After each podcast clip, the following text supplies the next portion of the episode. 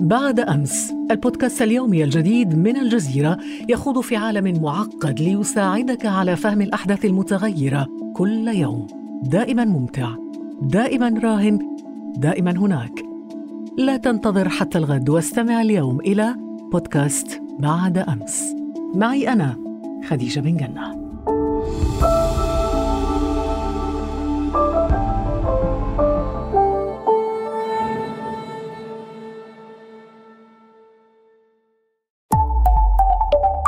الجزيرة بودكاست.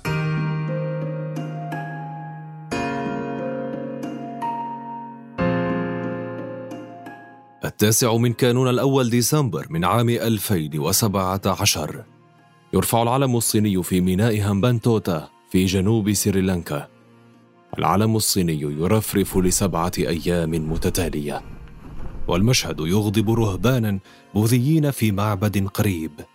كبير الرهبان يتوجه إلى إدارة الميناء ويهدد المسؤولين. يقول إنه مستعد لأن يقتل في سبيل إنزال علم الصين. ويقود مئات الرهبان لمناهضه صفقة أتمتها حكومة بلاده للتو مع الصين. وبناء عليها تستلم الصين تشغيل ميناء استراتيجي على أرض سريلانكا جنوبا. ولنفهم تفاصيل الصفقة سنعود إلى الوراء سبع سنوات.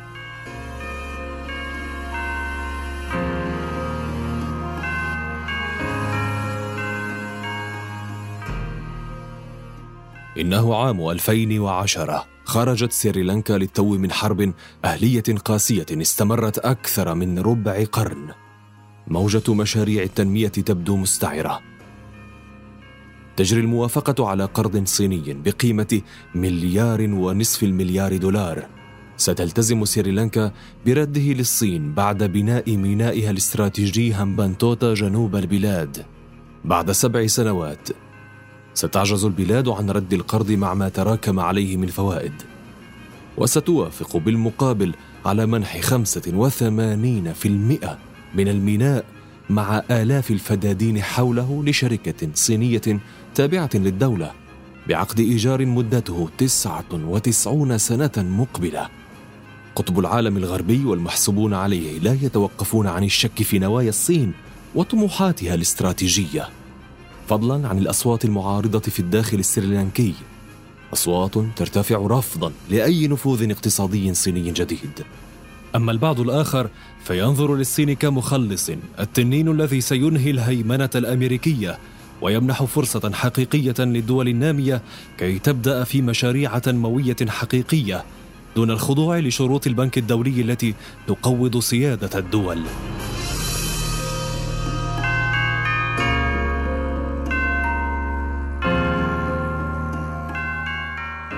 كذلك تخدم مبادرة الحزام والطريق الصينية الطموحة لإحياء طريق الحرير القديم وخلق نظام اقتصادي عالمي يمنح العالم فرصا جديدة للاستثمار كما يقول السياسيون الصينيون. فما هو هذا الحزام؟ وما هو طريق الحرير الذي تبشر به الصين العالم؟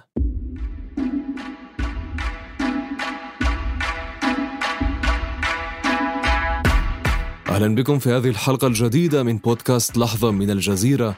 أنا فريد وهذه الحلقة بعنوان كيف تعيد الصين بناء طريق الحرير؟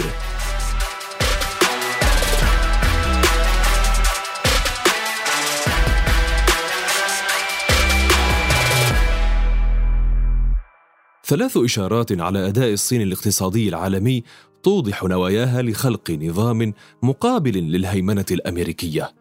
إنشاؤها للبنك الآسيوي للاستثمار في البنية التحتية الذي يخشى أن يشكل بديلا عن البنك الدولي وتدشينها لمبادرة حزام واحد طريق واحد التي تطمح لبث الحياة مجددا في مفهوم طريق الحرير التجاري التاريخي. طريق ستمر بخمسة وستين بلدا أمام خط التجارة الصينية لتصل إلى آسيا الوسطى وأوروبا يسندها حزام بحري يصل الصين بأفريقيا. من كازاخستان إلى تركيا مارا بإيران قبل أن يصل أوروبا هذا هو مسار الطريق التجاري الطموح. أما حزامه البحري سيبدأ من أحد موانئ الصين غربا مارا بسلسلة من الموانئ في الهند وسريلانكا وكينيا. قبل أن يمر من البحر الأحمر طولا نحو أوروبا عابرا مضيق باب المندب وقناة سويس. أما الإشارة الثالثة فهي سياسة إقراض الدول. الصين تقدم قروضا لدول صغيرة ونامية بمليارات الدولارات منذ سنوات كمحطة هامة في مبادرة الحزام والطريق الصينية. دعمت الصين كذلك إنشاء مطار ماتالا راكاباكسا شمال ميناء همبانتوتا تخشى الهند أن يشكل البناء السريلانكي إلى جانب المطار موقعا عسكريا استراتيجيا للصين في حال نشوب نزاع في منطقة المحيط الهندي. هي مخاوف تشبه تلك التي قد تتنامى على أثر التقدم الجزئي لموانئ في كينيا وجيبوتي وباكستان. إلا أن المختص العربي في الشؤون الصينية جاد رعد يقدم وجهة نظر أخرى للأمر خلال حديثه للجزيرة بودكاست. عمدت الشركات الصينية إلى توسيع المرفأ وتحديثه والمحافظة على العديد من الأشياء كما كانت قبل وصول الشركات الصينية فمثلا لم يطرد لم يتم طرد أي عمال ولم يتم آه، هدم مباني أو الاستغناء عن أماكن وجود وسكن بعض الأشخاص المحليين. وبالتالي كان المرفأ يتطور من جهة ولا يتخلى عن المحليين الذين هم ما نقوله بالعربية حراس الهيكل الحقيقيين. أساسا سريلانكا كانت تحقق موارد آه، بموانئ ومرافق نسبيا ليست متطورة. وبالتالي عندما آه، تم إعلاء مستوى هذه المرافق موانئ وغيرها نسبة الأرباح لا يم... ليست لا يمكن تقسيمها بالتساوي. كون هناك طرف واحد يدفع المال والطرف الآخر بالأسهم. وبالتالي مهما اختلفنا على آه، آه، طريقة احتساب السعر الحقيقي للسهم ولكن كونه سهم مرتبط بشركة صينية وحقق هذا الارتفاع بأرقام قياسية فهذا يعني أن حكومة سريلانكا الحكومة الوطنية لم تخسر أي مردود أو لم تخسر أي سلطة. في المقابل يصر الرئيس الصيني شي جين بينغ على أن هدفه هو إشراك الجميع في النهضة الاقتصادية. فالتنمية الحقيقية تضمن الربح للجميع كما يقول رعد. مع وصول الرئيس شي جين بين ومبادرة حزام وطريق كان التوجه الصيني يقوم على أن نجاح الاقتصاد العالمي لا يمكن أن يبنى إلا على آه، أسلوب من السياسة آه، التي تضمن الربح لكل الأطراف. هذه العقيدة هي ليست عقيدة جديدة أو عقيدة آه، اقتصادية معلومة. تجربته الخاصة في تنمية, في تنمية الريف تطورت معه في تدرجه في عدة مناصب, مناصب حزبية. وعندما وصل إلى منصب سدة الرئاسة هو نظر إلى العالم من منظور تجربته الشخصية. ووضع نظريته بأن التنمية الحقيقي الحقيقية لا يمكن أن تحصل إلا إذا كانت على قدر من الشفافية يضمن الربح المتساوي للجميع.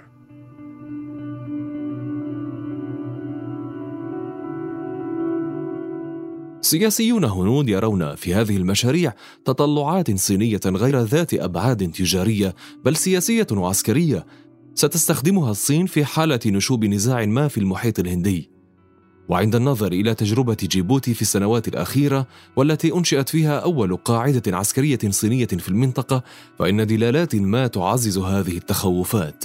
كانت الديون التي تجاوزت المليار ونصف المليار دولار تراكمت على جيبوتي. معظمها تدين بها للصين ما يعني احتمالية السيطرة على بعض موانئها. مركز التنمية العالمية الأمريكي للأبحاث صنفها كواحدة من أكثر الدول المتضررة بصورة جسيمة في مبادرة الحزام والطريق لعدم قدرتها على سداد قروضها إلا أن هذا الوجود العسكري حمى مصالح صينية ودولية على حد سواء كما يرى رعد. نتذكر جيدا أنه قبل وصول هذه القطع العسكرية الصينية إلى تلك المنطقة إلى شرق أفريقيا كان القراصنة يعتدون على القطع على على الأسطول التجاري من كل دول العالم. ونحن نعرف أنه لمجرد وصول قطع بحرية عسكرية صينية إلى هناك حصل هناك عمل عسكري واحد دموي. ومنذ ذلك الوقت فهم الجميع أن أي اعتداء على أي سفينة هناك من يحاسب أو هناك من سيواجه بالسلاح. فانتهت أعمال القرصنة. وبالتالي وجود هذا وجود هذه القطع العسكرية الصينية ضروري وهو أمن سلامة الملاحة التجارية العالمية لكل دول العالم صينية كانت أم غربية. ولكن في حالة سريلانكا اشترطت الحكومة منع الأنشطة ذات الطابع العسكري وتولي مسؤولية منح التصاريح للسفن الحربية التي قد ترسو على ميناء هامبانتوتا. دول أخرى صرحت علنا لا نريد نسخة جديدة من الاستعمار كان هذا التعبير الذي استخدمه رئيس الوزراء الماليزي مهاتير محمد بعد أن ألغت بلاده ثلاثة مشاريع اقتصادية عملاقة تمولها بكين بعدما شعر أن ما دفع على هذه المشاريع أكبر بكثير مما تستحق في حقيقة الأمر ولكن هل تصمد هذه المواقف طويلا في نظام عالمي تحكمه الأموال؟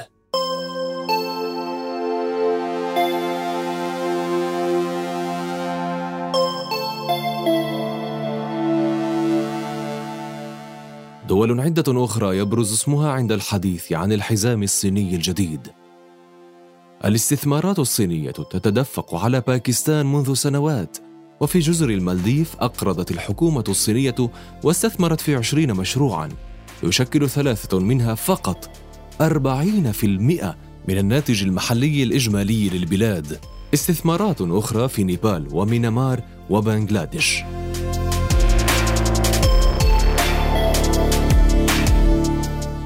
أطلقت الصين مبادرة الحزام والطريق عام 2013 وتسعى من خلالها إلى تعزيز التواصل التجاري والاقتصادي بين آسيا وأوروبا وأفريقيا.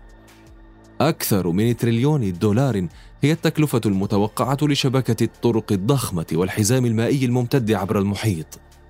وفي البلدان التي تمر بها يتركز الاستثمار الصيني على مشاريع البنية التحتية الصلبة في الطاقة والطرق والسكك والموانئ والمطارات. ويبدو الصينيون الرابح الأكبر فيها فهم يشكلون غالبية المقاولين في هذه الاستثمارات. أما إنتاج الصين الفائض عن حاجاتها الفعلية من الحديد والإسمنت وباقي الصناعات الثقيلة فيشكل دافعا في مبادرة الحزام والطريق التي ستمنح الصينيين فرصا أكبر لتصدير هذه الصناعات واستخدامها في تشييد البنى التحتية لمبادرتهم التاريخية. وبالرغم من أن هذه الاستثمارات يمكن أن توفر فرص عمل للسكان المحليين إلا أن اللغة الصينية تقف حاجزا يدفع هذه الشركات إلى استخدام عمال ومقاولين صينيين بدلا من ذلك. والأمر متوقف على سهولة التواصل والتجاوب. الدكتور محمد أبو حمور وزير مالية الأردن السابق والأمين العام لمنتدى الفكر العربي ورئيس مجلس إدارة بنك الصفوة الإسلامي يتحدث عن العطاءات التي ترسو على شركات صينية عندما تقدم قروضا واستثمارات في الدول النامية الحوكمة الرشيدة. إنه أنا بمولك لمشروع هذا بأسعار آه خليني أحكي فائدة وشروط قروض ميسرة جدا جدا جدا. لكن بالمقابل بدك تعطي أفضلية للمقاول الصيني أو لل للمهندس الصيني أو للعامل الصيني بأنك تحيل العطاء لهذا المشروع عليه. طبعا هذا بيؤدي لأنه الصين تشغل أيدي عاملة منها وبنفس الوقت السيطرة على العمالة المهنية المدربة العالية آه، ضمن إطار معين. طبعا الدول النامية يقول لك طب ما هو أنا إذا ما جبت صيني بدي أجيب واحد ثاني.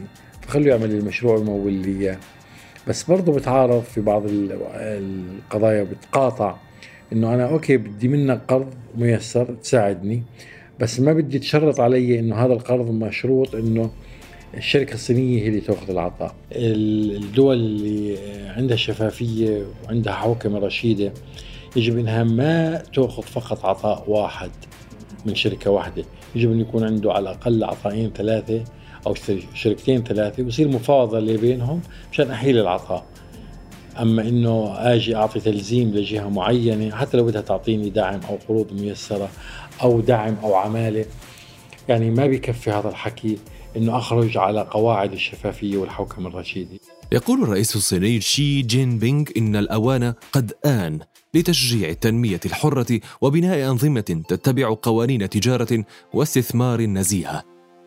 هذا ما يطمح إليه علنا، لكنه يواجه اتهامات بنوايا خفية يوجهها إليه سياسيون هنود على نحو خاص، وهي هيمنة بلاده على موارد استراتيجية توسع نفوذه السياسي العابر للقارات.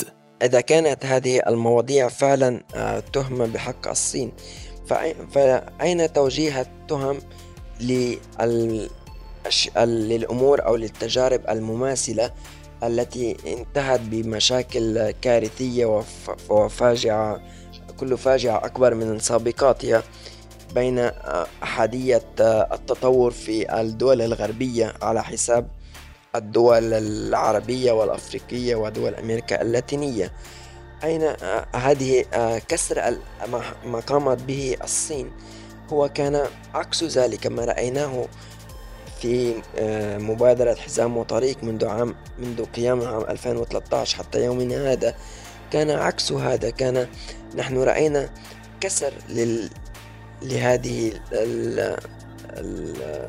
الممارسة الأحادية الجانب.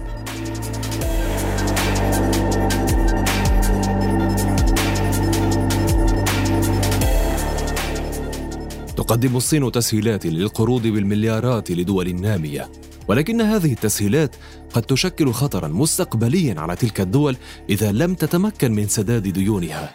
هذا الخطر الذي قد يجبر بعض الدول على تقديم الأرض والنفوذ والأسهم للصين مقابل إعفاءات من الديون وهذا ما تخشاه الدول أن يكون تكتيكا صينيا يحاك ضدها. في المقابل تفضل الدول الصين على البنك الدولي بسبب شروطه الصارمة مقابل القروض. شروط تقوض من سيادتها وتجبرها على توسيع الخصخصة وإجراء سياسات تقشفية وإعادة هيكلة مؤسسات الدولة. الدكتور أبو حمور يوضح الفرق بين قروض البنك الدولي وتلك التي يقدمها الصينيون. الصين يعني حتى البنك اللي بدها تعمله ملهوش شروط. هدفه تمويلي وتشغيل الفوائض النقدية والسيولة اللي عندها. بينما البنك الدولي وصندوق النقد الدولي هذول مؤسستين دوليات يعني بمعنى آخر كل العالم ممثل فيهم. حوالي 192 دولة ممثلة في البنك الدولي وفي صندوق النقد الدولي. كل دول العالم لهم حصصهم ولهم شراكاتهم معهم. وبالتالي لما تيجي دولة بدها تقترض من البنك الدولي أو من صندوق النقد الدولي كمؤسسة دولية وليست أمريكية يعني لهم شروطهم وفي إنه يتأكدوا إنه الدولة قادرة على السداد في المستقبل ويتأكدوا إنه الدولة ماشية في الإصلاحات الاقتصادية المطلوبة فلهم شروطهم. بينما في الصين يعني هاي المؤسسات ما راح تكون دولية أو البنك اللي بدهم يعملوه مؤسسة صينية. آه، قد يكون لها مشاركات في الدول الأخرى بس لكن ما لها شروط على غرار الشروط الأمريكية آه، شروط عفوا البنك الدولي وصندوق النقد. الدولي. أما إذا نظرنا إلى تنزانيا سنجد وجها آخر للاستفادة المباشرة من الأموال الصينية التي تستثمر في توليد الكهرباء كما يرى المختص جاد رعد. الريح في تنزانيا منذ فجر التاريخ كافية لأن يكون لأن تكون تنزانيا غنية بالكهرباء. ولكن كل الاعتماد على البنك الدولي وغيره من المؤسسات الدولية لم ينفع بمساعدة تنزانيا للاستفادة من مصدر من رياحها كمصدر للكهرباء. ومجرد حصل التعاون بين الحكومة الوطنية في تنزانيا مع مبادرة حزام وطريق والشركات الصينية رأينا تنزانيا خلال سنوات قليلة تبيع الكهرباء إلى كل الدول المجاورة لها وبأسعار رخيصة جدا.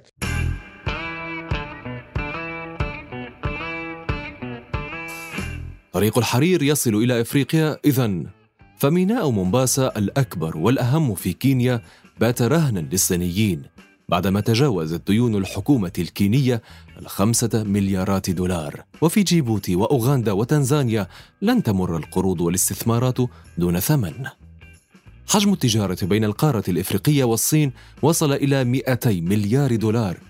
بينما لم يتجاوز عشرة مليارات قبل 17 عاما. هو تطور هائل. أما في أوروبا فقد اشترت شركة صينية 51% من ميناء قريب من العاصمة اليونانية أثينا أثناء الأزمة الاقتصادية في عام 2016 بينما تبدو إيطاليا مرحبة بالتمويل الصيني في ظل بنيتها التحتية المهترئة ودينها الداخلي وقد وقعت على مبادرة الحزام والطريق. خطوة قد تقود الدول الأوروبية لتحذو حذوها كما يعتقد نائب وزير التجارة والاستثمار الإيطالي الحالي ميشيل جيراتشي كان ذلك وسط تحذيرات أمريكية بعدم المشاركة في هذه المبادرة الصينية ولكن ماذا عن العالم العربي؟ هل تشمله سياسات الصين الاقتصادية وهل تتجه بعض الدول العربية لهذا الخيار بديلا عن الهيمنة الأمريكية؟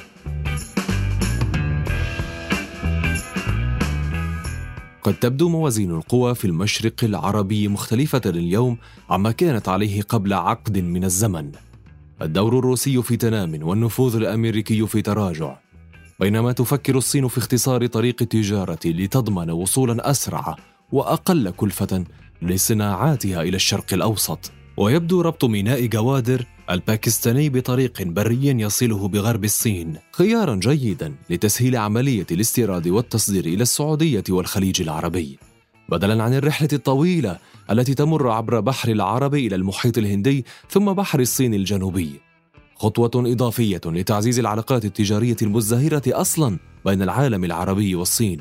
فاليوم ما يقارب ثلث الاستثمارات الأجنبية في الدول العربية هي استثمارات صينية.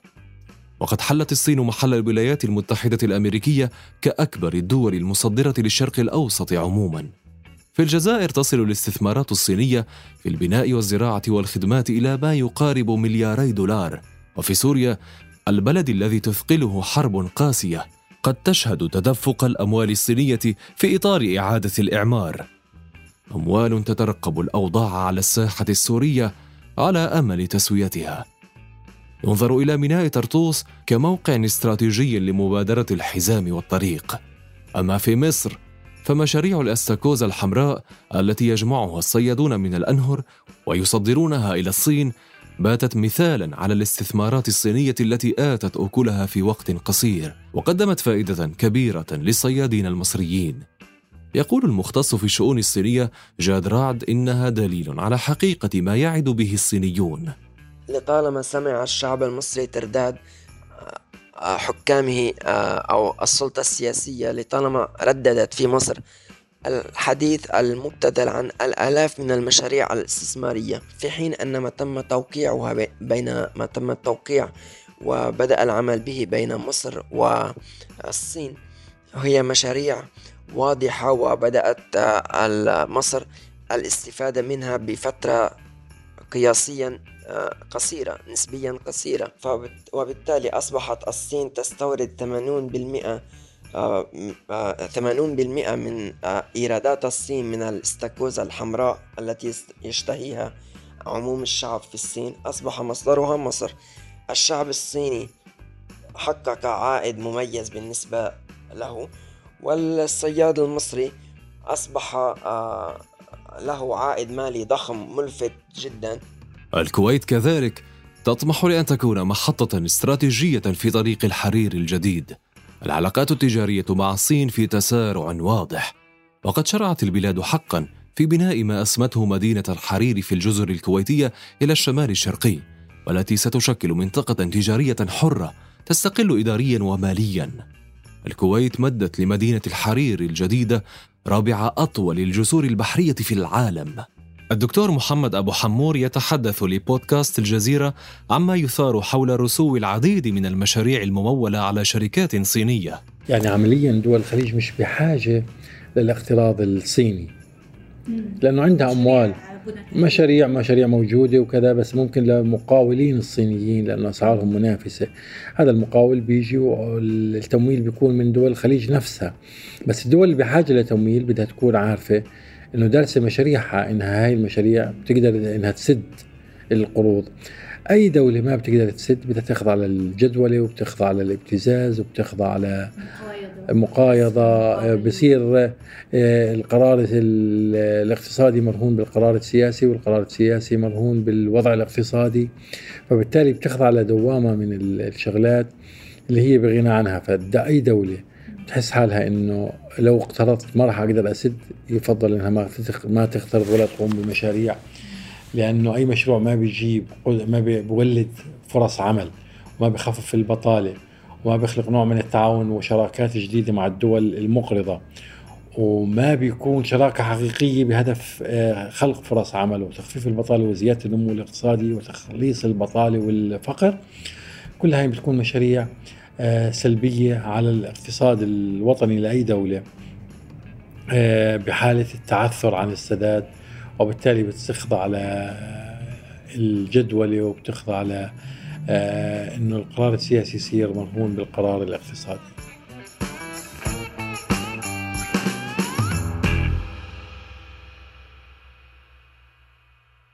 ما يزال التنين الصيني يرفض الانحناء لأي هيمنة غربية.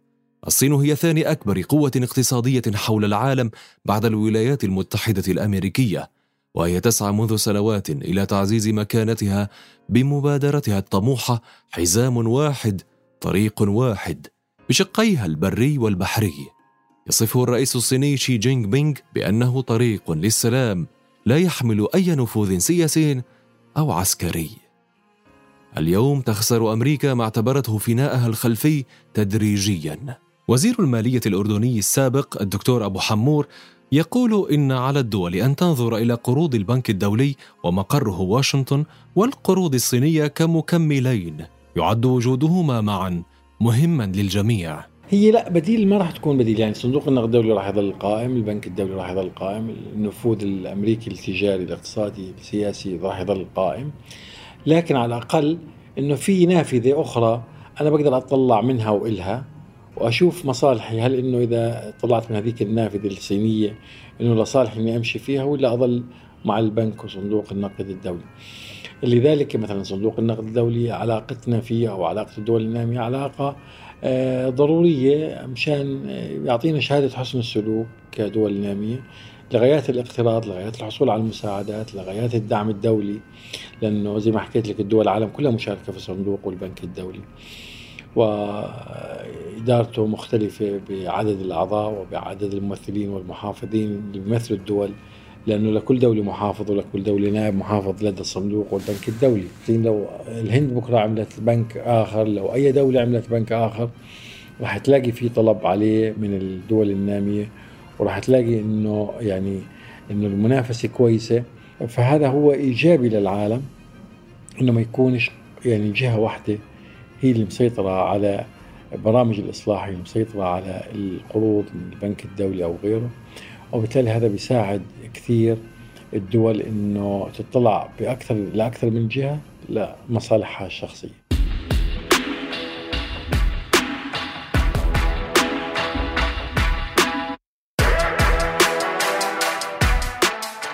هو تمدد لنفوذ الصين الاقتصادي قد يغير وجه العالم خلال السنوات المقبلة.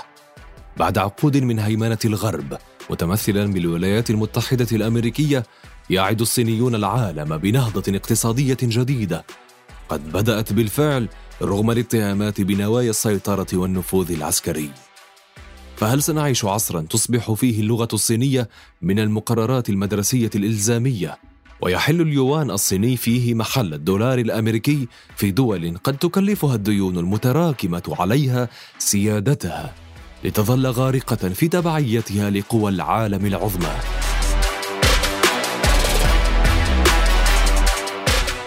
انتظرونا الأربعاء المقبل لتتعرفوا على اللحظة القادمة. ولا تنسوا زيارة موقعنا على الإنترنت podcast.aljazeera.net ومشاركة هذه الحلقة مع أصدقائكم. كان معكم في هذه الحلقة فريد. إلى اللقاء.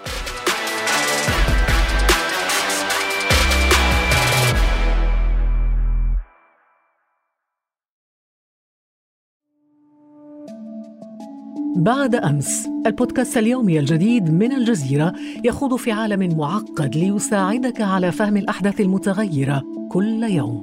دائما ممتع دائما راهن دائما هناك. لا تنتظر حتى الغد واستمع اليوم إلى بودكاست بعد أمس. معي أنا خديجة بن جنة.